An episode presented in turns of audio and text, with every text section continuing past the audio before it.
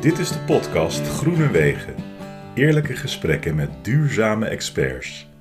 Leuk dat je luistert. Ik ben interviewer Marco van den Berg. En ik ben Gera van den Berg, bekend van Heerlijk Minimaliseren. Samen maken wij deze podcast aan de keukentafel van de geïnterviewde. Vandaag gaan we naar Maarten Veldhuis, een bevlogen adviseur voor waterschap, vallei en Veluwe. Hij is niet alleen gefascineerd door water, maar ook door bomen. Nou, welkom terug bij een nieuwe aflevering over eh, duurzaamheid. En tegenover mij zit Maarten Veldhuis. We zijn in Oosterbeek. Ja, En jij werkt bij eh, Waterschap eh, Vallei en Veluwe. ja, Ja. zeg je goed. Dat zeg ik goed, hè? Ja. Je bent ook ja, maar steeds vaker in de media te vinden. eh, en dan gaat het eh, over het bekenstelsel, over het waterstelsel op de Veluwe, maar ook over de natuur. En dat is ook precies de reden waarom ik gezegd heb van... joh, die Maarten die hoort echt in deze serie. Want als het gaat bijvoorbeeld om verdroging en over waterbeheer... dan ben je wel iemand die daar heel eh, mooi over kan vertellen. Nou, Ja. dat is wel een mooie introductie, dankjewel. Ja. Ik heb er een beetje rode koontjes van.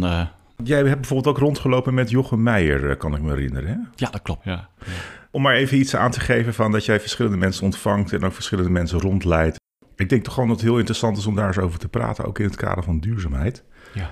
Ehm, omdat jij eh, nou, mij een paar keer hebt rondgeleid eh, op een heel mooi plekje in Ermelo, de gemeente Ermelo. En om, da ja, om daarna maar eens even mee te beginnen, kan jij mij schetsen of ons schetsen waarom dat zo'n mooi en bijzonder plekje is?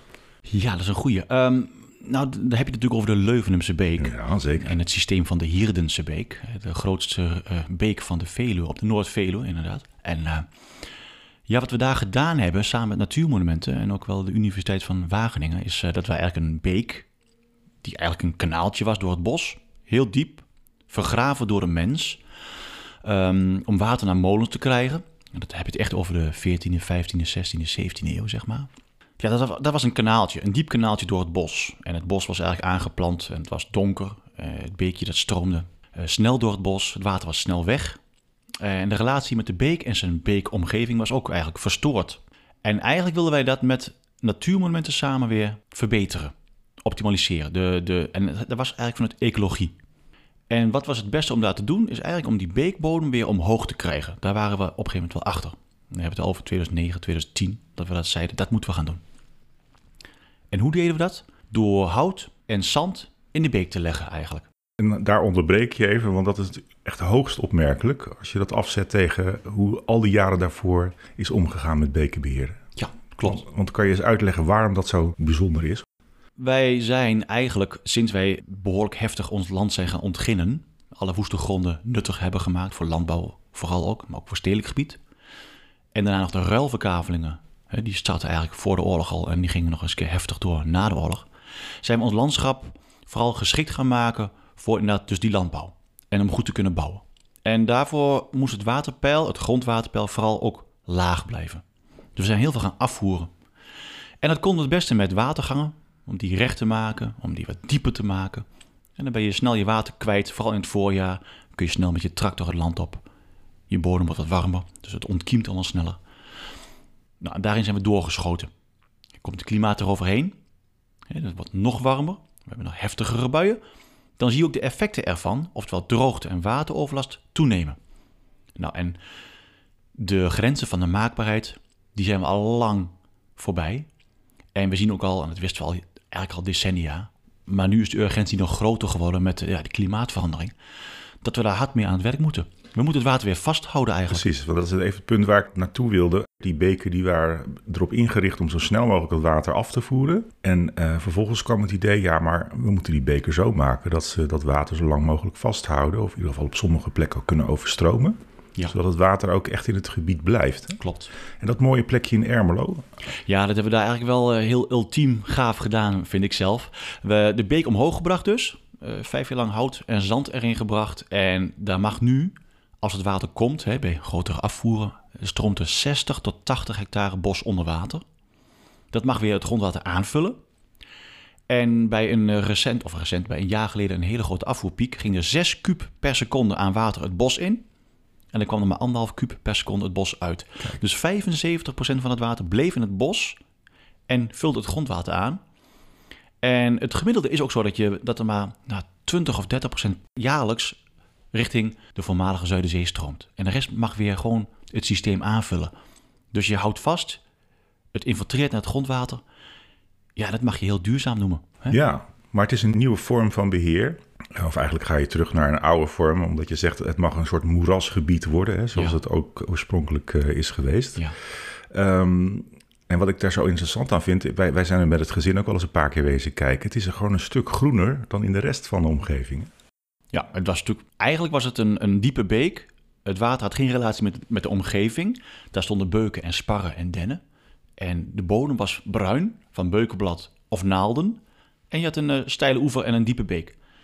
Nu is de omgeving weer nat aan het worden. Door de beek onder andere. Maar ook doordat het grondwater omhoog is gekomen rondom die beek. Ja, het is weer een oase die groen is. En de pH trouwens van de bodem. De pH van de Veluwe heeft een pH van 4. Hè? De zuurgraad. hè? Super zuur. Ja, Gaat dus niet goed met die Veluwse bodem. nee. Die plekken die overstromen daar, die zijn in vijf jaar tijd van pH 4 naar 6,5 gegaan. Oftewel neutraal. Ja. Het is weer groen, het leeft weer, er zit ook weer leven in die bodem. Zelfs in de droogste jaren ben, ben ik er wel eens geweest en ging je met je hand die bodem in. En was het nog steeds vochtig. En dan zat er weer leven in die bodem. Dus het is echt herstel, is heel snel gegaan. Ja, en dan vraag ik me af, hè, want dit verhaal heb je mij eh, nou, een- paar keer verteld. En ik blijf, ik- nou ja, het klinkt misschien gek, maar ik krijg er gewoon nog steeds kippenvel van. Omdat ik denk van, het kan dus wel. En ik ben een enorme natuurliefhebber. Ik woon al mijn hele leven op de Veluwe. En ik denk, dit is ook de redding voor de Veluwe. Hè. Zo, zo zie ik dat dan maar even voor me. Maar gebeurt dit dan nu ook al op andere plekken? Ja, ik, ik heb in 2016, 17, 18 echt al verschillende waterschappen ook op bezoek gehad. En die wilden hetzelfde doen. Eh Drentse waterschappen, Overijsselse, Brabantse, eh, ook op zandgronden. Die ook aan de slag wilden met zandsuppletie. Dus zand in een beek brengen om een systeem weer veerkrachtiger te maken. En een aantal van die waterschappen zijn het nu ook aan het doen. Ja, Dus dat is ook eh, een aantal loopjes in Brabant en Drenthe. Dus ehm, gelukkig gebeurt het ook. ja, En zijn ze bij mij gaan kijken, bij ons waterschap gaan kijken van... hoe doen jullie dat? Waar loop je tegenaan? Nou ja, en ehm, om ze soms een beetje te inspireren en te overtuigen dat het ook gewoon kan. En je moet het gewoon doen vooral ook. Ja. En niet te lang wachten. Ik realiseer me dat we het stukje hebben overgeslagen waarin we jou eh, voorstellen als eh, nou ja, eh, maten die ooit een bepaald vak is gaan leren. Kan je dat eens even eh, toelichten? Ja, dan begin ik wel even aan het begin, heel kort. Ja, ja, graag. Ja. Ik ben geboren in een heel droog jaar. Oh, En het was, kijk. weten jullie dat? Eh, Droog jaar. Nou. Ik denk, ken alleen maar 53, dat is heel... Maar, maar, zo, maar zo oud ben je niet. Klopt. Dat was het recordjaar, 76. Oh ja? Wat trouwens 2022 en 2018 eigenlijk hetzelfde zijn geweest.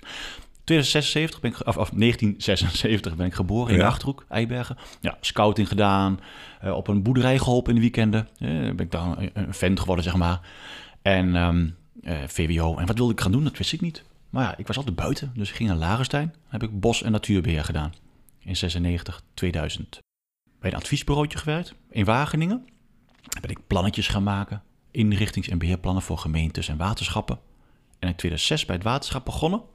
Ik wilde meer verantwoordelijkheid. Ik wilde meer een plan maken, maar ook, ook uitvoeren. En toen kwam ik eh, als projectleider aan de slag. Watersysteem, beekherstel, antiverdroging. Dat heb ik ongeveer tien jaar lang gedaan bij het waterschap. Toen kwam ook al omhoog dat ik graag dingen deelde. Ja, en nu doe ik andere dingen. Ik ben eigenlijk aan de ene kant de accountmanager, verbinder. Tussen het waterschap en alle natuurorganisaties, landgoederen, de Bekenstichting. Alles tussen de IJssel en de Utrechtse Heuvelrug, ons beheergebied. En ik vind het ook leuk om dingen te laten zien. Dat doe ik dan met Twitter of LinkedIn, mijn eigen manier, mijn eigen vlogjes, blogjes. Ja. En, en dat werkt.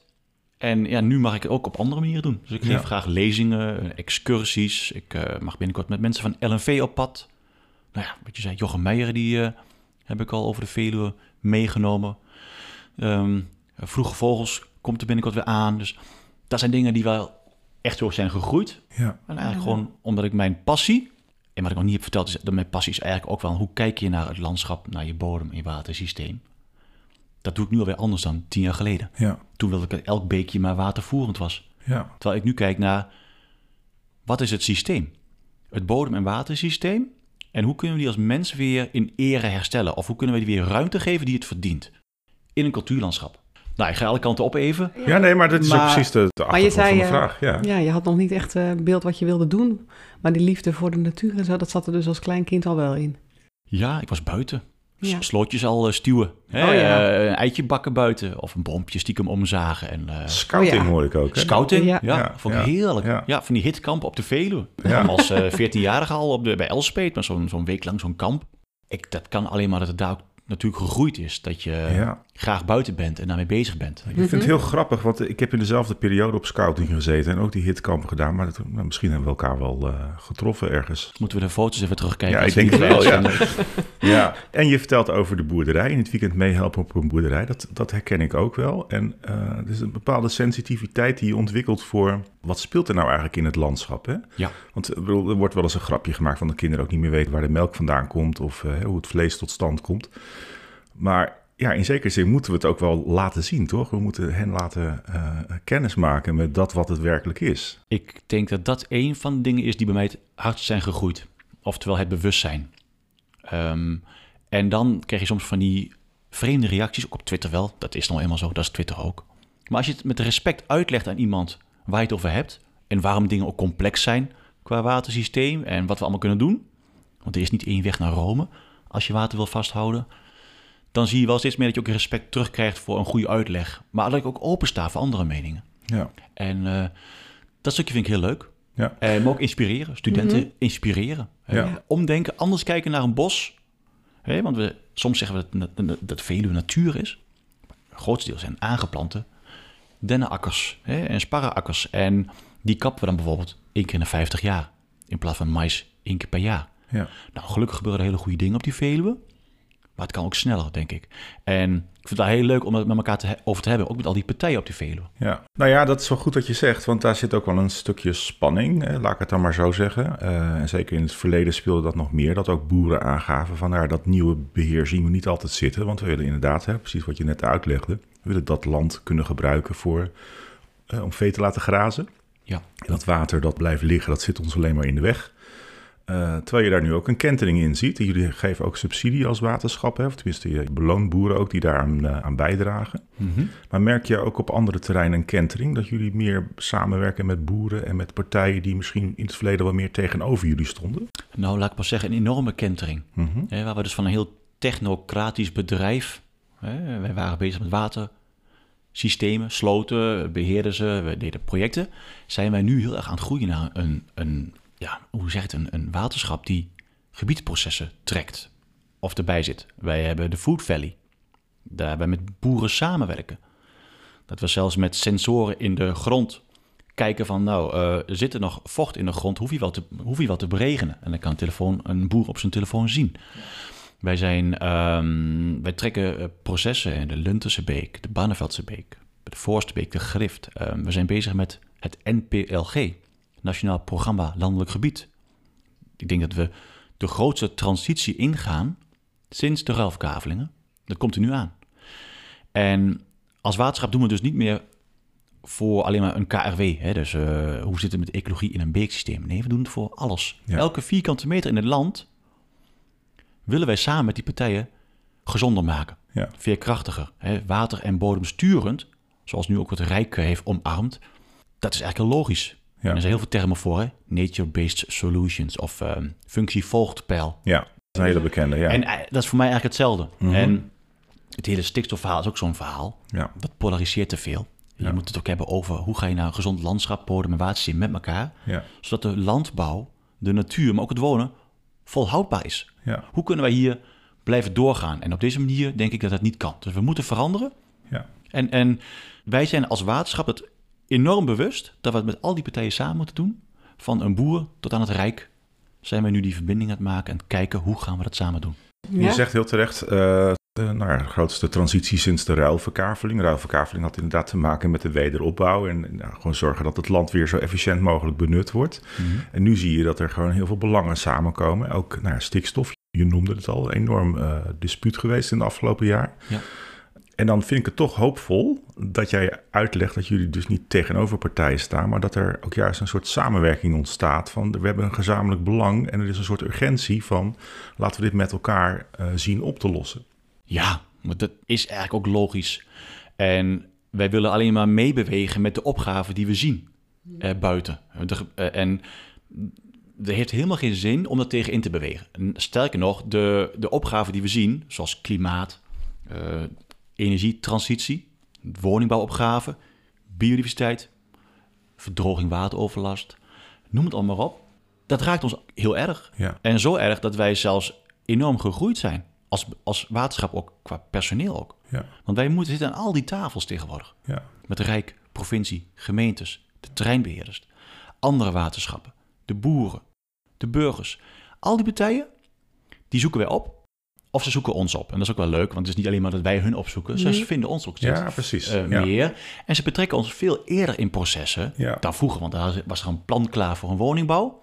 En dan mochten wij gaan toetsen of het water inclusief was. Ik noem maar iets. Ja. Nou gaan wij, praten we aan de voorkant mee. Willen we graag. Moet je daar wel gaan bouwen? Of kun je beter een andere plek zoeken? Of hoe ga je bouwen? En dan geldt ook dus van, hoe gaan wij in de toekomst boeren? Wij zijn niet de partij die zeggen, daar mag je niet meer boeren. Wij zijn wel de partij die zeggen, is het nog verstandig met elkaar om het daar te doen op die manier? Ja.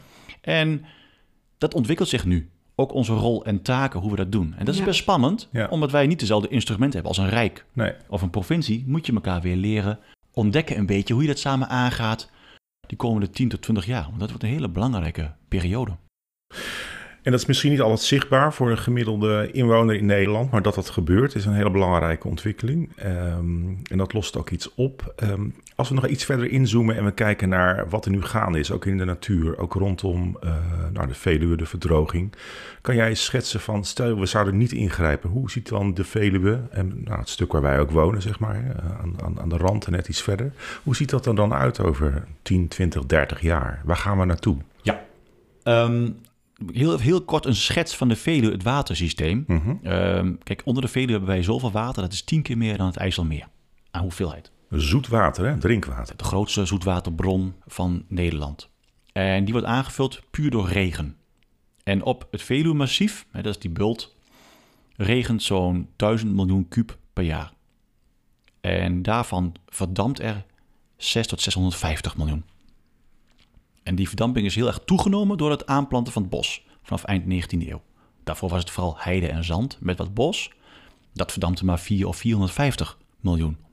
Dus de toename aan verdamping is fors. Dan kun je een slok op een borrel noemen. En die bomen, en dat is misschien even ter aanvulling, het heeft ook met het type bomen te maken. Een loofbos houdt meer vocht vast, toch? Eh, nou, het is heel complex. Ik heb Mhm. ook wat, eh, ik heb eh, een aantal wetenschappers om me heen die ik wel eens benader en vraag. En, eh, daar krijg ik ook, en, en die doen nog steeds heel veel onderzoek. Maar je kunt zou kunnen zeggen dat een douglasspar, dat is een zware naaldsoort, die verdampt meer dan een eik. En waarom? Omdat zo'n spar ook in de winter zijn naalden vasthoudt. En elk buitje wat valt, dat wordt vooral opgevangen door die naalden, blijft op het boom zelf liggen en verdampt dan weer. Het komt niet eens op de grond. Nee. En een loofboom is kaal. Ja. Dus, en dat is de grootste verschil tussen naaldbomen en loofbomen. Want in de zomer doen ze ongeveer hetzelfde waarschijnlijk. Ja. Nou, daar zit nog heel veel variatie in verdamping. Het type bos, hoe open, hoeveel ondergroei, hoe oud zijn de bomen, hoeveel is er een menging. Nou, het is zeer complex. Ja. Maar belangrijk is om te weten dat bos, en zeker naaldbos, veel meer verdampt dan heide en zand. Nou, dat is één ding. En dan kun je wel zeggen, al het bos moet je kappen, maar dat is natuurlijk niet meteen Nee, de, de nee. oplossing waar je aan denkt. Maar omvorming van zo'n systeem naar een opener, biodiverser, vooral loofbossysteem, dat zal heel veel helpen om die verdamping te verminderen. Dan hebben we de onttrekkingen, grondwateronttrekkingen. Dat is ook ruim 100 miljoen. En, En, eh, en dat, want dat zijn de boeren en de bedrijven die dat We water hebben hebben het gebruiken. vooral over onze grondwateronttrekking voor drinkwater. Ja. Dat is een hele grote. En de industrie, Mhm. papierindustrie. Ik noem maar even bij eh, Renkum of Eerbeek. De boeren op de flanken, die onttrekken wel op het moment dat ze willen beregenen. Nou, dat moeten we ook gaan verminderen. En hoe doen we dat dan? Dat is wat minder duidelijk wat het effect daarvan is rondom de Veluwe. Omdat ze bijvoorbeeld in de Achterhoek en Brabant veel meer beregenen. Is weer een ander verhaal, maar die hebben veel grotere verdroging dan de, dan de partijen rondom de Veluwe. Ja. Dat komt dus ook weer omdat die grote waterbult die drukt naar de zijkanten. En die voedt de Gelderse Vallei. Die, gel- die voedt de IJsselvallei, de Veluwezoom, Zuiderzeekust. Met continu, al duizenden jaren lang, een kwelstroom. En dat is de, het mooie aan de Veluwe. Dat, dat heb je niet in de Achterhoek. Dat heb je niet in Brabant. Die eeuwige watervoorraad die helpt om de gebieden ernaast wat natter te houden. Tussen haakjes natter. Vanaf de Veluwe wordt het water weggedrukt naar de, naar de flanken. Ja, klopt. Dat is ook de reden waarom je daar sprengen hebt. Hè? Dat zijn er weer. Maar ook vooral om waarom er daar eh, van oorsprong broekbossen en moerassen waren in die natte valleien. Nou, nu ga je naar wat is er nu mis, ook op die flanken. Nou, dat hebben we allemaal kaal gemaakt. We hebben de moerassen en bossen en eh, allemaal weggehaald. En hebben we geschikt gemaakt voor landbouw en voor stedelijk gebied. Nou, dat hebben we gedaan, slotengraven eigenlijk. En alles wat veen was of spons was of bos was, hebben we weggehaald en geschikt gemaakt. Nou, om het mais te neer te kunnen zetten of gras. Dat houdt het water gewoon niet vast daar. Eh, nou, eh, het, veel minder. Maar je onttrekt het vooral dieper uit de bodem. Daar zijn sloten voor. Sloten doen gewoon eigenlijk gewoon je water op een diepte van bijvoorbeeld, ik noem maar even een sloot van anderhalf meter diepte, trekt het water van anderhalf meter diepte uit je grond weg. Ja. Zou die sloot niet zijn, dan zou dat grondwater dus anderhalf meter hoger in je maaiveld zitten. Ja. Oftewel direct onder je voetjes. Ja, Daarom was er ook moeras. ja. Of broekbossen, of noem het maar op. ja precies. Ja, ja. Dus we trekken harder aan die zoetwaterbel. Ook door de aandacht van Flevoland. Dat is een hele grote, die heel hard trekt. Maar ook die drainage rondom de Veluwe, die sloten, trekt aan die bel. En het leuke daarvan is weer, als je een sloot dempt of verrondiept, minder diep maakt, aan die flanken, dan heb je bijna direct effect. Dan, dat water komt gewoon heel snel omhoog. ja. Kijk, die aanvulling van die Veluwe zoetwaterbel, dat is complexer. Ja. Dan heb je het dus over het bos. En die grote onttrekkers, zoals eh, voor drinkwater Ja. de industrie. Dat zijn veel complexere processen, waar we ook mee bezig zijn. Maar als je het hebt over het water snel vasthouden, dan heb je het over verondiepen, stuwen. eh, soms ook ontgraven naar het grondwater toe. ja. Dat doen we soms bij natuurontwikkeling. En dat zijn de snellere maatregelen om sneller water vast te houden. En Ja, als we en dat als, dus niet doen, ja, als we dat niet doen, inderdaad. Want wat wat is het rampscenario? Dat was jouw vraag eigenlijk. Ja, hè? ja. Waar gaan we heen als we niks doen? Mhm. Ehm, daar zijn wel de meningen over verdeeld, want de klimaatveranderingen, daar zijn ook modellen van gemaakt. En het lijkt alsof de flanken van de Veluwe natter zouden worden door het klimaatverandering. De praktijk is dat ze droger worden. Oh ja. En dat komt ook wel door dat de verdamping natuurlijk toeneemt. En het bos wat er staat, gaat nog meer verdampen. En de loofbomen houden ook langer hun bladeren vast. Ja. En wat we ook zien, als we zo doorgaan, we zien nu al heel veel sprengen droogvallen. Ook aan jullie kant. Ja. De Leuvenensbeken zijn trekten nu al vier keer drooggevallen in vijf jaar. Ehm, dus dat effect is dat beken langer droogvallen, vaker droogvallen. Dat misschien landbouw het ook moeilijker gaat krijgen als het doorgaat. Mhm. We hebben wel die eeuwige watervoorraad, dat helpt wel. Maar ook dat kan effect hebben dat het nog lastiger gaat worden. Dat Als je dan nog meer van die droge zomers hebt, dat ook de landbouw rondom de Veluwe er nog meer last van gaat krijgen. ja, precies. Ja. We hebben nog niet zoveel huizen gehad. Kijk, er zijn plekken waar huizen echt veel makkelijker gaan wegzakken en scheuren. Zoals in die polders en eh, noem maar op. Mhm. Kleigebieden. Ook dat kun je rondom de Veluwe krijgen. Omdat het verdroogt, krijg je een andere bodemgestel. het grondwater zakt anders. nog verder weg Ja. dan voorheen. En je krijgt gewoon een eh, ja, inklinking. Ja, En dat is vooral veen en, en kleigebieden, zand wat minder. ja. En dan heb ik nog over de bomen zelf. De Ja. Veluwe heeft nu al heel veel last van de verdroging. Ja, de fijnsparren gaan er allemaal aan met de letterzetten erbij. Maar ook beuken, eiken, ook op de flanken, op landgoederen ook, waar ik veel kom. Zie je dat heel veel bomen en vegetaties het moeilijk krijgen. Ehm, als dat zo doorgaat, ja, dan komt er een keer iets anders voor terug. En wat is dat? Dus wat dat betreft hebben wij geluk met de Veluwe, omdat je die eeuwige watervoorraad hebt. Dat helpt wat. Aan de andere kant is verdroging, het klimaatverandering gewoon een gegeven. Dus hoe gaan wij ons bodem- en watersysteem zo veerkrachtig mogelijk weer maken... om dat een stukje van die klimaatverandering op te vangen? Ja, nou ja, en waar we net mee begonnen, de moerasvorming helpt daar dus bij. Dat legt hij heel mooi uit. Maar ik wil nog even toe naar eh, het, het linkje naar inwoners, bewoners van het gebied en ook, ook daarbuiten, die dat misschien niet direct herkennen. Want wij, wij zijn net over de Veluwe hier naartoe gereden, en naar, naar Oosterbeek. En toen zei ik nog tegen Gerard, als je nu naar buiten kijkt, je ziet niet direct dat de natuur leidt. Maar dan moet je misschien iets beter kijken. Ja. Ja, het is ook winter. Het is ook winter. Het is, winter. Het is heel nat. Maar hoe ervaren mensen dit? Hè? Heb, heb jij het idee dat we, het, dat we eh, genoeg urgentie ervaren rondom dit eh, Ja, en, thema? en, en het leuke is, ik zit natuurlijk ook, ook stiekem in mijn eigen bubbel. Kijk, maar mensen die mij volgen op Twitter en LinkedIn, dat is ook mensen die daarmee bezig zijn. En ik merk ook mensen die daar wat minder mee bezig zijn, of die mij misschien niet volgen, die ik wel spreek, dat ze ook wel vaak, als ik hierover begin, dat ze beginnen ook, oké, oké, waar gaat het heen dan, maat? En wat gebeurt er allemaal? Ja. En, eh, dus ik denk wel dat het urgentiegevoel en het belang erg toeneemt. ja? En je hebt natuurlijk altijd een deel mensen die er gewoon niet mee bezig is. Dat is gewoon de werkelijkheid. Er zijn mensen aan het overleven. Mensen die in een stad wonen en er gewoon hier niet mee bezig zijn. Maar de toename van mensen die er wel mee bezig is, ja, dat zie je gewoon heel duidelijk. Ja. Kijk maar hoeveel mensen nu groene daken willen. Steeds vaker hun we- hemelwater afkoppelen van hun dak. En dat gewoon weer de tuin in mag stromen of een regenton. Of eh, verduurzaming ook, hè. Het helpt natuurlijk als er subsidie is. Ja. Je huis meer verduurzamen. ja En, eh, precies.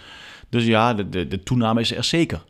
Maar ik heb geen zicht op van, ja, wat voor een percentage is nou bijvoorbeeld in Nederland die dat echt meer doet ten opzichte van tien jaar geleden. Dat vind ik een heel Ja. lastige. Maar ja, mijn indruk is dat mensen vooral kijken naar hun eigen achtertuintje. En blijft het water lang op hun stoepje staan, dan denken ze, nou, misschien moeten we toch iets meer stenen uit die tuin gaan halen. Want het water blijft hier weer heel lang staan, hè, bij Ja. wijze van spreken. Of eh, de dakgoten zitten vol met blad. En voorheen was dat geen probleem, maar nu valt er zoveel water, het gaat er overheen. Nee, en, en dat, dat stukje dat, dat ervaar ik vooral op een verjaardagsfeestje. Ja, of ik, precies. ik praat een buurman, of ik Mhm. eh, spreek iemand toevallig op een andere manier. Maar als ik in mijn eigen bubbel, waterschapsbubbel, mijn eigen LinkedIn-bubbel, Ja. ja, dan is dat natuurlijk al jarenlang gaande. Allemaal professionals die dit verhaal kennen en weten of, van... of geïnteresseerden, eh, mensen Ja. die dit ook leuk vinden, of eh, mensen die bang zijn voor de toekomst. En, Ja. dat, dat, dat, dat zie je natuurlijk langskomen. Dus dat is geen eh, goed, goed referentiepunt voor mij om te zeggen, nou ja, Nee, ik snap het. zou, eh, zou het dan ook nog, zeg maar, nog veel zichtbaarder gemaakt kunnen worden voor de gemiddelde De leek misschien wel. leek? Ja? nou ja, Ja, want dat- wij zeiden dat in de auto inderdaad. ehm, ja, hè, we reden even een stuk langs de heide. Dat ik ook zei, ja, ik kan me ook zo voorstellen dat iedereen denkt... nou ja, er is toch nog heide, dus eh Ja. hoezo eh, iets... Oh ja, er was iets met bramen of zo. Valt wel mee hoor, en door. Ja, dan, ja, dan moet je uitleggen wat eh, biodiversiteit is en waarom Mhm. het zo belangrijk is voor de mensheid. Ja, Mhm. dan ga je ze uitleggen waarom de Veluwe op dit moment ja, qua natuurwaarde behoorlijk sober is geworden. Eh, en wat die bramen zeggen. Ja. En wat dat doet voor, eh, wat dat zegt, eh, omdat je, men, eh, dan heb je het over uh, soorten rijkdom. Ja. En ja, dat neemt natuurlijk behoorlijk af. Ja. Dat moet je dan uitleggen. Mhm. Het, het gaat om het uitleggen, het gaat om het een groepen bereiken. En het leuke is dat ik met lezingen tussen de 50 en 400 man lezingen mag geven. Eh, met eh, dingen zoals zo'n podcast zoals nu, Ja. of eh, Vroege Vogels, mag ik het ook weer over spreken en bereik je weer meer mensen. Ja. Ik denk dat we wel, wel heel hard aan het werken zijn met elkaar. Met Ja. televisieprogramma's, podcasts, waterschap met de media, Ja. eh, allerlei manieren. Maar- ja, sorry? Om, Ja, om dat maar duidelijk te maken en te laten zien. Als Nou ja, het goed, ja het, verha- het verhaal kunnen we vertellen. Ja. Maar hoe het aankomt, dan is uiteindelijk wel iemand die het moet willen zien. Of het Ja. moet willen luisteren. En, en Nou ja. ja, het stukje is natuurlijk een... eh, Ik merk het ook aan jou, aan de manier waarop je praat, zeg maar. Je hebt iets positiefs, iets enthousiast. Eh, het glas, nou, heel flauw, het glas water is half vol in dit geval, hè, waterschap. Ehm, maar je kan dit met hetzelfde gemak ook als een rampscenario brengen, man. En dan, dan maak je ons allemaal bang. En misschien gaan we dan wel veel alerter hiermee om. Gaan we denken, nou, dan ga ik inderdaad zelf ook maatregelen nemen. Ehm, Ja. Ik eh, ga niet over jullie strategie als het gaat om communicatie. nee? Maar juist... Er niet nee, over?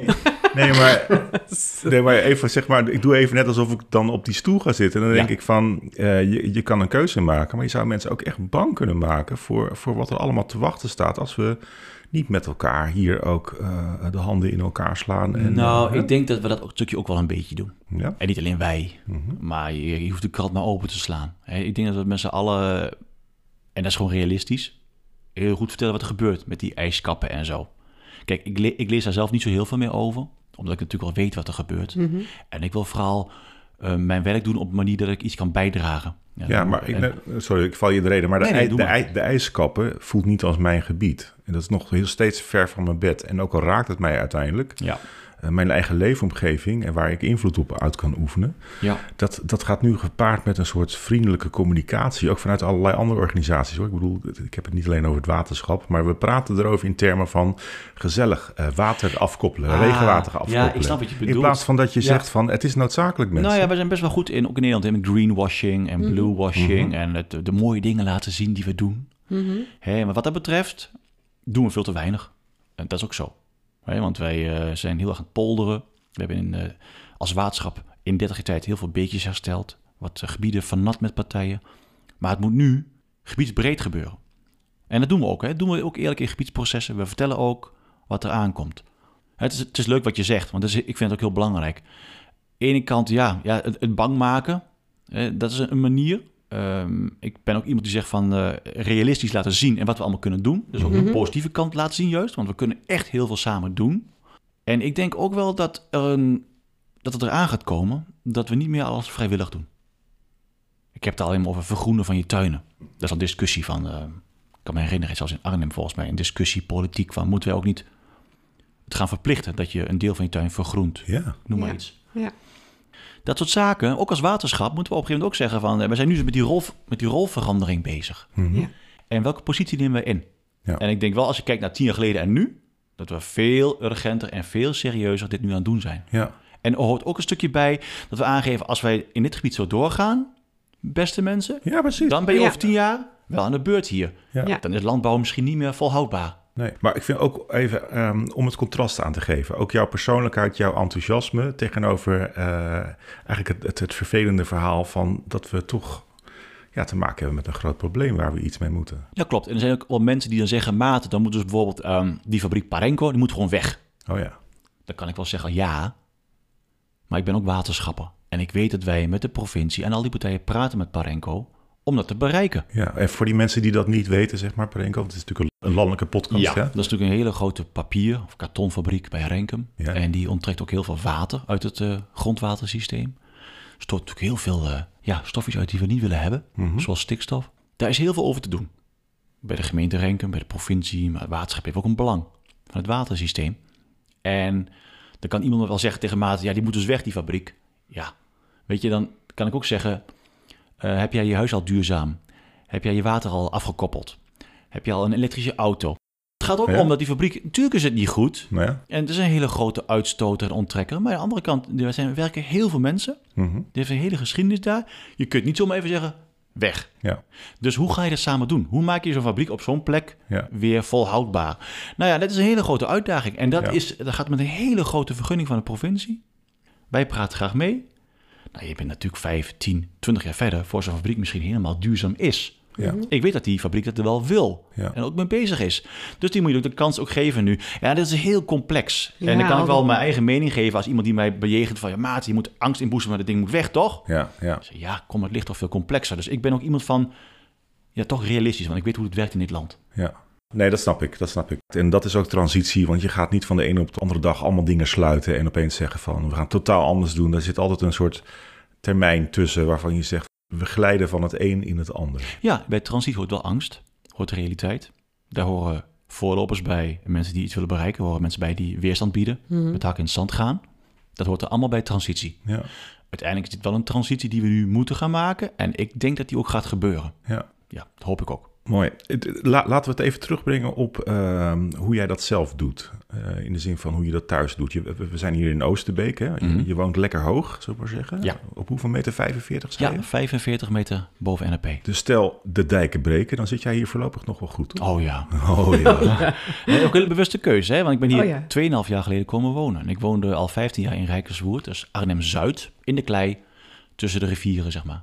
Ja, en als waterschap heb je zoveel met dat soort scenario's te maken. En eh, dan, ik wil graag hoger. Ja. En ik ben ook een zandhaas hoor. Ik, ben, eh, ik kom uit de Achterhoek, ik hou van Ja. zand, dus eh, in de Nee, maar ik vind het wel een mooi voorbeeld, want, want je houdt er rekening mee. Je kunt, we kunnen er een grap over maken, maar jij zegt eigenlijk van, nou ja, ik schat toch wel in dat het veiliger is, toch? Ja, Ja, ja, natuurlijk. En het is ook gevoel. ja, het is, ja, het is ik weet zelf ook wel, als ik in klei ga wonen, dat het nog steeds goed gaat waarschijnlijk de komende 50 jaar. Maar ja, de kans dat het verkeerd gaat, is daar wat groter dan hier. Dat Ja, is gewoon precies. zo. Ja. Ja, en met al die hydrologen om je heen dan, eh, ja. Ja, en wat doe jij rondom huis om het eh, klimaat adaptief te maken? Hè? Dus eh, dat het hitte, te- tegen hittestress, tegen te veel water, et cetera. Ja, nou, ik heb in ieder geval al mijn eh, regenpijpen al afgekoppeld. Er zitten allemaal van die eh, klepjes in, die kan ik openzetten en dan stroomt het water lekker de tuin in. Ik moet daar nog wat aan doen. Ik moet ze nog wat, wat van die gootjes maken door de tuin heen om ze wat verder van het huis af te leiden. Ja. Dat is één ding, dat ben ik al gaan doen. En waarom is dat? Want anders heb je het in de kruipruimte. Of, eh, Eh, wat, wat wij, hoe wij ons systeem hebben ingericht, we hebben al het hemelwater wat op je dak valt, hebben we in de jaren 60, 70, 80 allemaal, huppakee, via een rioolpijp gaat het naar een rioolwaterzuiveringsinstallatie.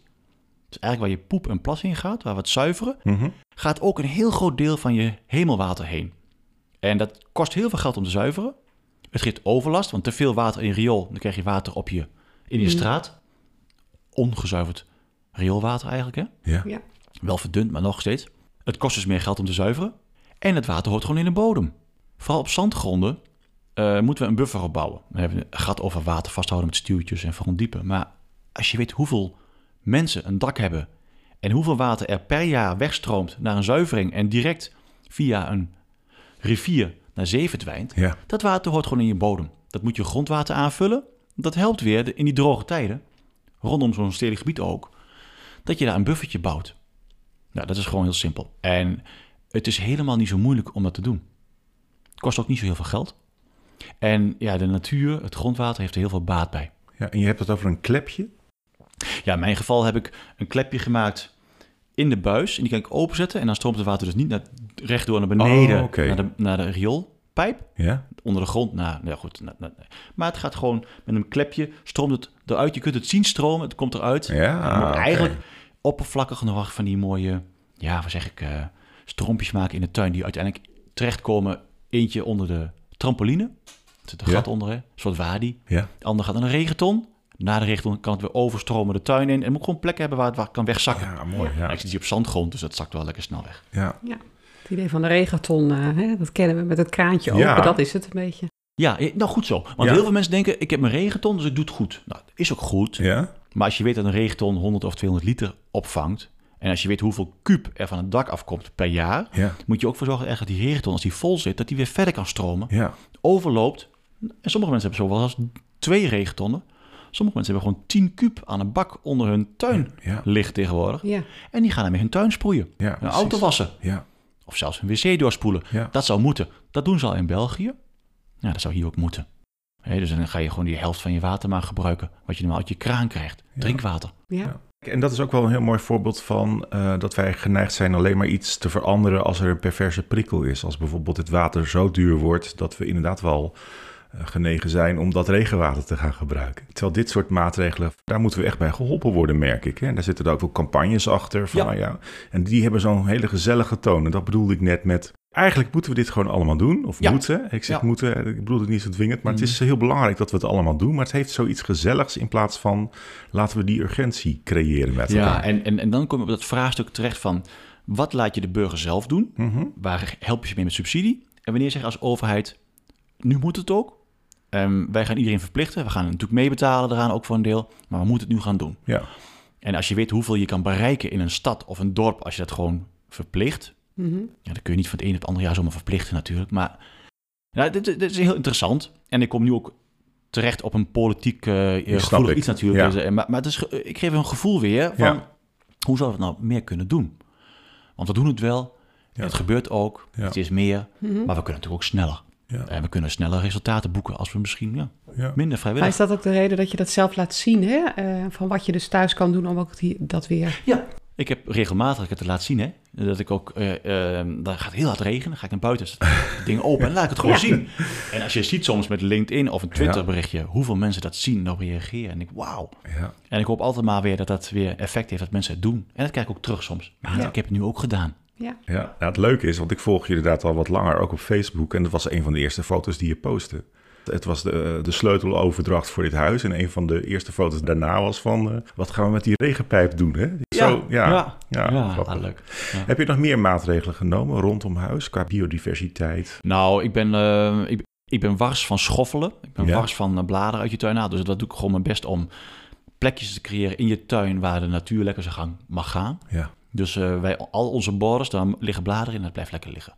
Eh, ik probeer, probeer het gazon niet te vaak te maaien. En ik heb ook stroken die ik maar veel minder maai. Twee of drie keer per jaar. En Oh ja. die laat ik ook in de winter staan. Ja. Dus wat dat betreft probeer ik dat gewoon... Ook met aanplant van bepaalde soorten. eh vogelhuisjes natuurlijk. ik moet nog een mooi bijenhotelletje maken, et cetera. Dus dat, maar ik vind het logisch. ja, Dat zo zit ik in elkaar. Ik hou niet van een strakke nette tuin. Kost veel meer om eh, te onderhouden. Ik ja, ben hartstikke druk mee, joh. ja. Ja. Maar dit vind ik nog veel mooier en veel Ja. leuker. En ik hou van ontdekken in mijn eigen tuin. Dus eh, Ja. insecten, Ja. ons, eh, of ik heb een wildcamera en dan zie je de mooiste vogeltjes. Of, oh ja, ja, leuk. dat vind ik logisch, vind ja, ik leuk. Ja, precies. We hebben een jaren 70 huis, dus qua verduurzamen wel wat lastig. Mhm. Daar moet ik nog wat meer mee bezig gaan. De vloer, de kruipruimte kan ik zelf al mee bezig gaan, denk ik. Het dak Ja, zijn oude dakpannen. We willen daar een betere isolatie opleggen. Of aan de binnenkant doen. Ja. En ik wil graag zonnepanelen. En het lastige is wel een beetje, ja, die dakpannen, laten we ze liggen. Oh, natuurlijk. Ja. Hou die nog tien jaar vol. Ja, En ik krijg dan een beetje tegenstrijdige adviezen. En dat is een beetje lastige van, ja, wat doen we daarmee? Nou ja, goed, en onze thermometer die komt echt niet meer voorbij de 19 graden. nee. Dat werkt perfect, joh. Ja, toch? Je, maar je went er ook aan. Je gaat je Ja. Nou, dat ook, maar ik Ja. vind 19 ook gewoon lekker. Ja, Ja. ja. Vroeger was het gewoon niet lekker. Voor Nee. je gevoel misschien. Dus je went daar ook aan. Dat vind ik heel ja grappig. je went aan kou en warmte. ja. Ik werk, dit is mijn werkkamertje. Mhm. Dit is 3 bij 4 meter. Hè? ja. Ik werk meer thuis. Nou, dan zet ik de thermometer op 18 graden. Maar ik doe alle eh, thermostaten gewoon uit in de woonkamer. Of veel Oh, minder. Oké, oké, precies. Dan blijft hij wel een beetje branden. Mhm. Maar verwarmt hij eigenlijk alleen maar mijn kamertje hier. In plaats van het hele huis. Nou en ja. heb jij ook een groen dak? Nee, nee maar kijk, je, je- moet ons huis dan misschien even bekijken zo nog wat beter. Maar het zijn allemaal schuine daken. Ja. Ik heb één plat dakje, die Oh ja. ook wat eh, tegen het lekken aan zit. Dus die moet ik gaan vervangen. Mhm. En daar wil ik wel graag een groen dak van maken. Ja. Is wel een klein beperkt dingetje hoor, van 3 bij 4 meter. Hoor. Nou ja, alle beetjes en, helpen. en die schuine daken, ja, daar ben ik dus mee bezig. Wat gaan we ermee doen? Ja. ja. Je hebt ook eh, dakpannen die eh, al eh, een, eh, een, een zonnepaneel zijn. Ja. Maar het dak moet misschien omhoog om het beter te isoleren. En dat is vrij complex in dit huis. Dan zet je elke keer stappen. Ja, Ja. Maar ik vind het mooi hoe je het uitlegt. Dit geldt natuurlijk voor iedereen in Nederland. Hè? Dat we daar met elkaar ehm, oplossingen voor moeten vinden. En het is dus altijd maatwerk. Ja. Want, Ja. want Ja. Ik, ik kan niet jou vertellen wat je moet doen. Want jij kent je eigen huis beter dan ik. Dus het Eh, vraagt ook iets op- van ons op mijn allemaal. auto hè? trouwens, eh, die, die staat hier nog voor de deur. Dat is gewoon een benzineauto. En ik rij heel zuinig, vind ik wel, met dat Mhm. ding. Zover als het kan. Maar ik ben wel aan het nadenken. Ja. Ik wil naar elektrisch toe. Hey, en opgerind. Op, ja, dat wel. Ja, grind, het water zakt daar lekker weg. Ehm, maar ik wil graag elektrisch gaan rijden. Ja, daar ben ik ook over nadenken. En hoe? Ga ik Ja. kopen of ga ik private leasen? Dat kan ook eh, vrij goed tegenwoordig. Dus daar ben ik wel mee bezig. Dus Ja. ja, ja. Iets anders wat me opvalt aan heel veel social media posts van jou... is dat je vaak bomen eh, een soort hoofdrol geeft. ja. Ja, daar heb Ja. jij iets mee. Ja. En, eh, en terecht denk ik, want bomen zijn ontzettend belangrijk... als het gaat ook om klimaatverandering, hè, CO2-uitstoot. Mhm. Maar er zit ook nog iets anders bij jou. Hoe jij een boom vastpakt, hoe je ernaast Ja. staat, hoe je erover Ja. praat.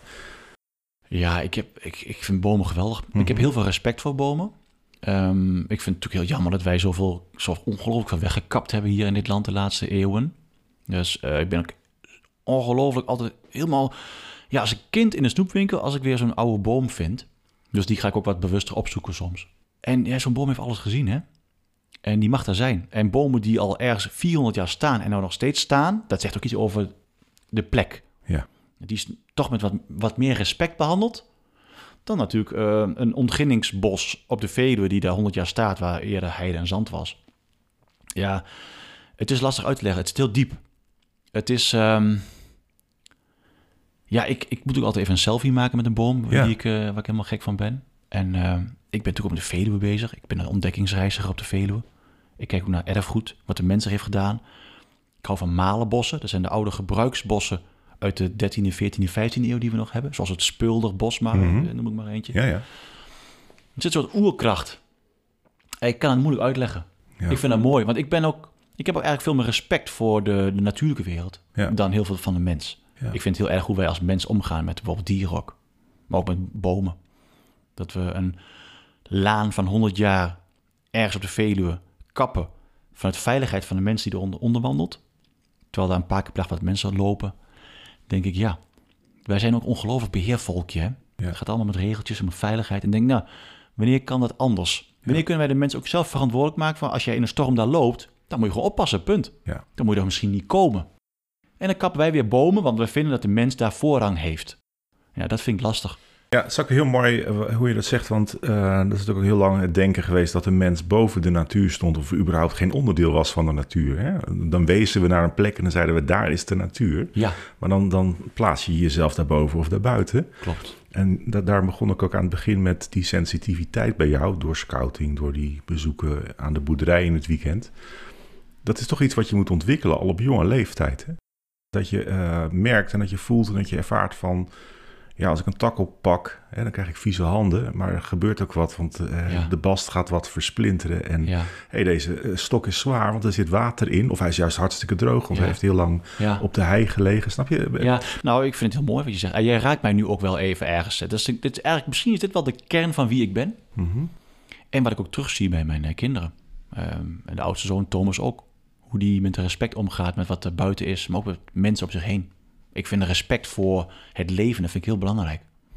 En dit land is het schoolvoorbeeld voor wij maken alles zoals wij het willen hebben. En dat is ook het probleem met dit land. Dat we daar weer moeten gaan kijken naar het natuurlijke systeem en dat respect teruggeven. Ja. We hebben een flinke weg te gaan, maar dat kunnen we. En hoeveel mensen ik niet spreek, die ook zo helemaal niet denken. Dat moet je echt weer ontleren. Je moet weer omdenken. En wij leefden met de natuur eeuwenlang. Dan heb ik het ook over boeren met het potstalsysteem. Die gingen op een plek wonen waar je boerderij kan bouwen. Met stromend water. De schapen gingen naar de heide. Het gras haalde je uit de natte hooilandjes. Maar het systeem was zo en daar ging je mee om. Dat liet je ook zo. Ja, je ziet hoe we het in de laatste 150 jaar omgedraaid hebben. Is, ja, is enorm. En dat was voor een heel groot deel puur. Dat heb ik ook gelezen in het boek. eh, Ons landschap, de mensen van Auke van der Woud. Mhm. Vanaf 1840, 19, nee, even kijken, 1850, 1940. Is dat wij eigenlijk zeiden. We doen het niet goed qua landbouw. Het is maar een beetje vreubelen. En wij moeten die woeste gronden nuttig gaan maken. En wij moeten ook Amerika achterna. Want die doen het al zo goed met landbouw. En dat moeten wij ook gaan doen. Groot. Hè? Ja. Ja. En dat hebben we gedaan. Dat, En we- dat is ons gelukt. Ja, precies. Ja. Ja. Het, het, het, het mooie is nu dat ik ben nu 46 en ik heb nog gelukkig heel lang te gaan met dit werk. En we gaan nu de transitie in, waar ik al heel lang op hoop. En dat gaat nu gebeuren. Ja. En ook als waterschap omarmen we dat. En ook als rijk en provincie en gemeentes en noem het maar op. Omarmen we dat en weten we ook dat we dat moeten. Ja. En dat is wat mooi dat ik daar nu nog middenin mag zitten. Ja, Ja. precies. Ja. En, dan zit eh, de vooruitgang niet in het creëren van eh, zelfgemaakte regenwolken. Toch? Nee, nee, maar dan kom je inderdaad weer heel vaak dat mensen zeggen: ja, moet je niet gewoon water de Veluwe oppompen? En dan infiltreer je het daar. Dan haal je water uit de IJssel en dat zuiver je een beetje en gooit het op de Veluwe. Dat het kan. Het is weer een technische maatregel. Je Ja. moet weer water omhoog pompen. Terwijl je denkt, nou, het natuurlijke systeem omarmen houdt en je gaat kijken naar hoe je met je bos omgaat. Je Ja. gaat kijken hoe je, waar je drinkwater vandaan gaat halen in plaats van alleen maar uit die grote mooie zoetwaterbel. ja. En ik bedoel Ehm. meer dat ze toch experimenteren met het eh, creëren van regen in eh, Oh, eh, wolken in China. Oh, dat hè, bedoel je. Nog een stukje verder. Ja. ja. Ja. Ja, en ik zeg ook niet dat het goed of slecht is, want dat vind ik heel moeilijk om meteen iets, want daar weet ik te weinig van. Ik weet niet wat daar het effect van is op, is op de wereld. Dus ik sta ook altijd overal open voor. Maar ik geef wel aan, technische maatregelen, innovatie is heel goed. Dat kunnen we ook heel goed. Maar we moeten ook weer leren te kijken weer naar het natuurlijke systeem. Het bodem- en watersysteem zoals het hoort te zijn, of het weer zou kunnen zijn. ja. En dat vind ik wel belangrijk. En dat heeft precies wat jij zegt ook met balans te maken. En we zijn snel geneigd, als we het kunstje kennen, dat we dan doorslaan. Omdat we denken, we kunnen het helemaal uitnutten. En, en zo efficiënt mogelijk gebruiken. Terwijl de natuur zelf vraagt om dat evenwicht. En we verstoren het evenwicht omdat we gaan voor maximale winst. Hè? Nou ja, dat precies. Ik wil het niet politiek maken, maar je zou het ook nog weer politiek kunnen uitdrukken. Dat je een keuze maakt voor, eh, ga je voor maximale groei? Of zeg je van, eh, ook qua economie, et cetera. Of, of, of hou je het gewoon op een bepaalde schaal die haalbaar is? En je zegt het natuurlijk. Het gaat uiteindelijk al heel vaak om de economie. Hm. En dat we blijven groeien als land. Mhm. Ten opzichte van. Hè, dus, Ten koste van. hè, net zo eh, mensen die, die daar koopt de een een BMW. Want die buurman heeft ook zo'n mooie. Bewijzen van, hè? Ja. Ja, dat, dat is de mens. Ja. Die is heel egoïstisch. Ehm, eh, het gaat om groei. Het gaat om dat je het zelf goed hebt. Ja. En, en als je dat blijft houden, ja, dan, dan kom je er niet. Ja. Dus ehm, Hey, je hebt zelf kinderen natuurlijk. Hoe vind je ook dat kinderen eh, daar genoeg mee in aanraking komen? Met eh, nou, natuur en wat er gebeurt. Ik neem gelukkig ook wel klasjes mee naar buiten. En, Ja. en, en, eh, het- het- genoeg? Denk het niet. Nou, dat is te zwart-wit. Laat ik zo zeggen dat ik het wel jammer vind dat eh, ouders heel druk zijn. Alle twee vaak. En dat het steeds makkelijker wordt eh, van, nou, eh schoolfeestje, hoppakee. Nou, eh, ga naar eh, zo'n eh, Monkey Town. Eh, ze zit al heel snel een uur of wat op de iPad achter de schermen. Ja. Ik denk dat eh, vroeger werd er gewoon energie gestopt in die kinderen. En eh, ja, was het ook anders. Je was niet bereikbaar. Kinderen speelden lekker buiten. Mhm. Buiten spelen moet echt meer. Ja. Ja, het- het- ik denk dat het meer mag. Ik zeg niet dat het te weinig is. Dat vind ik lastig ook. Mhm. Ja, want ik heb mijn eigen kinderen en die neem ik natuurlijk wel mee naar buiten. En die leer ik ook. Ook met respect voor de natuur en voor mensen. En ja, dat werkt tot nu toe heel goed. Dus daar ben ik ook trots op dat dat kan. Ja. En dat het werkt. Ja, en ik zie ook hele andere voorbeelden omheen. Waar ik soms wel echt van schrik. Echt Maar ook misschien wel binnen scholen. Dat er eh, veel meer buiten gespeeld gaat worden. Ook qua educatie. En nu is het toch veelal een kwartiertje luchten in het speelkwartier op het schoolplein. Ja, ik heb nog genoeg. Ik zie pauzes en dan gaat er een tv aan. Ja. Ook. Ja, terwijl het juist zo nodig is, en ik denk dat je daarom ook vraagt, Gera, hè, Mhm. terwijl het juist zo nodig is voor kinderen ook in hun vorming om hier gevoel voor te ontwikkelen.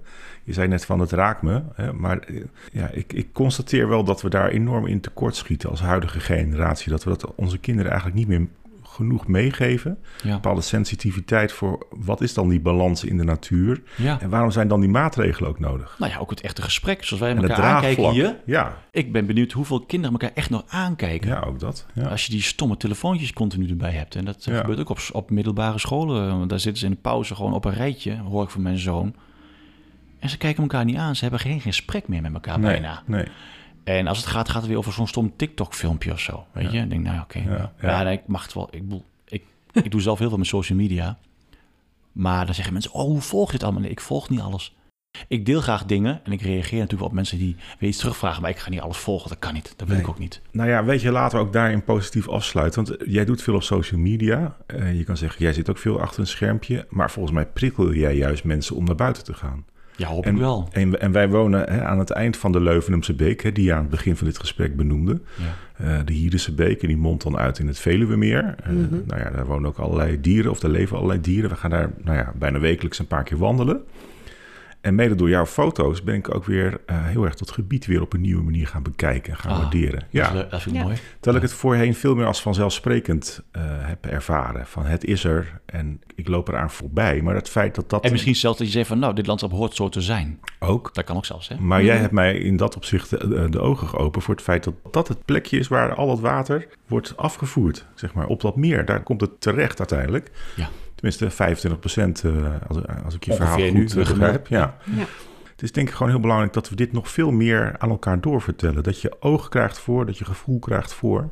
Ja. En ik zeg, laten we positief afsluiten. Maar ik maak me daar wel eens zorgen over. Dat ik denk, ehm, ja, we zitten ook uren achter eh, de televisie om series te bekijken. En eh, we hebben heel veel kennis over heel veel zaken. Maar de, de essentials, hè, de basics, in, Ja. hoeverre, in hoeverre hebben we het daar nog over? Hè? Ja, dat is zo, denk ik. En ehm, ik heb ook op vrienden om me heen die er wat minder mee bezig zijn, maar die er wel meer mee hebben, omdat ze mij misschien kennen. Ja. En ehm, eh, ja, ik, ik hoop dat wij het hele technische, het hele. ehm, nou, ik hoop dat wij als, als mens erin, tot, in staat zijn om het gesprek met elkaar te hebben. Om te hebben, wat is nou, wat voel je nou? Dat is nou de bedoeling, hè? Ik, zeg, ik noem ook vaak het woordje de bedoeling. Je voelt toch zelf als mens ook wel dat je een gezond leven wil hebben. En dat je je omgeving erbij nodig hebt. Je voelt als mens toch ook wel als je heel dag binnen zit achter een schermpje dat je er moe van wordt. Dat zegt toch ook genoeg? Ja. Ik ga naar buiten. Ik bedoel, als ik moe ben, ga ik naar buiten. Ga ik even een half uurtje wandelen hier. Of ik pak mijn hardloopkleren aan, wat mijn vrouw nu aan het doen is. Weet je, eh, of, of ik... eh, ja, ik heb gelukkig genoeg afspraken buiten de deur. Ja, dan ga ik ook weer ontdekken. Ik ga weer Ja. kijken voor die mensen op zo'n landgoed. Ja, wat kunnen we betekenen voor elkaar? Het is elke keer weer dat gevoel buiten van... Ah, wat fijn dat wij toch een onderdeel zijn van buiten eigenlijk. Ja, ja. In plaats van het huis. zijn wat wij- natuur ook, hè? Ja, Dat zijn we bijna vergeten misschien. we wonen gewoon in onze eigen gemaakte grotjes natuurlijk. Het grotje, dat is inderdaad dat wat je, wat je zelf creëert. Het plekje waar je je fijn voelt, dat mag natuurlijk. Maar als dat betekent dat je te weinig buiten komt en te weinig verbinding maakt met anderen. En we het gezamenlijke verhaal niet meer eh, horen of aan elkaar doorvertellen. En niet meer weten wat de essentials zijn. En niet meer weten dat er misschien wel iets heel groots staat te gebeuren. En dat we allemaal natte voeten krijgen. Of nog erger, als we niet ingrijpen. En daar moet ook draagvlak voor komen. En ik denk wel eens, daar, daar, daar zou het verhaal veel meer over moeten gaan. Nou, laat ik, laat ik gewoon heel eerlijk zijn. Ehm, ik heb jarenlang op een redactie gewerkt. En dan kwamen ook de persberichten van Waterschap eh, Valleien Veluwe binnen. Er was niet één collega die dan opveerde en dacht... Yes, weer een persbericht. Daar ga ik eens even mijn tanden in zetten. Ja. En ik wil, ik wil wedden dat daar nu met hele andere ogen naar gekeken wordt. Dus dat dat veel meer wordt gevoeld als... dat zijn de onderwerpen die nu spelen, die nu belangrijk zijn. Ja. Eh, dus er is echt iets veranderd. Ja. Ehm, maar in mijn beleving gaat het nog niet hard genoeg. Hè? Nee, nou ja, en wat ik altijd zeg is... eh, het klimaatverandering, de verdroging, het stikstof... zorgt er allemaal voor dat we in één keer urgentie voelen en belang zien. Tot aan rijksniveau, Europees niveau, et cetera. Wereldniveau, klimaat. Ehm, maar wat wij ons landschap, ons bodem- en watersysteem hebben aangedaan... daar moeten we al decennia lang aan werken. En dat moet, had altijd al veel harder gemoeten ook. Klimaat komt er bovenop. Dus ik vind ook altijd het woordje klimaatverandering... Klimaatadaptatie vind ik wat lastig, omdat ik weet, we, dit moeten we al lang doen. Ja. Dus nou, goed, en gelukkig hebben wij dan die verdroging en stikstof en komt er geld aan, want de economie gaat niet zo goed. Nee, komt... Maar we gaan het nu wel doen. ja. En ik voel dat we door gaan zetten. Ja. Door gaan drukken ook, om het wel weer te gaan doen met elkaar. En ik hoop dat ik daar mijn rol in kan hebben om ter inspiratie mensen eh, te versnellen. Ja, we gaan het meemaken. Mooi. Bedankt voor je verhaal, Maarten. Ja, jullie bedankt Ja, dat jullie helemaal naar Oosterbeek eh, zijn komen. ja eh, dat doen we rijden. graag. Dat is leuk, man. Ja. Ja. Nou, tot de volgende keer, Tot denk de ik ook, hè? volgende keer. Zeker, man.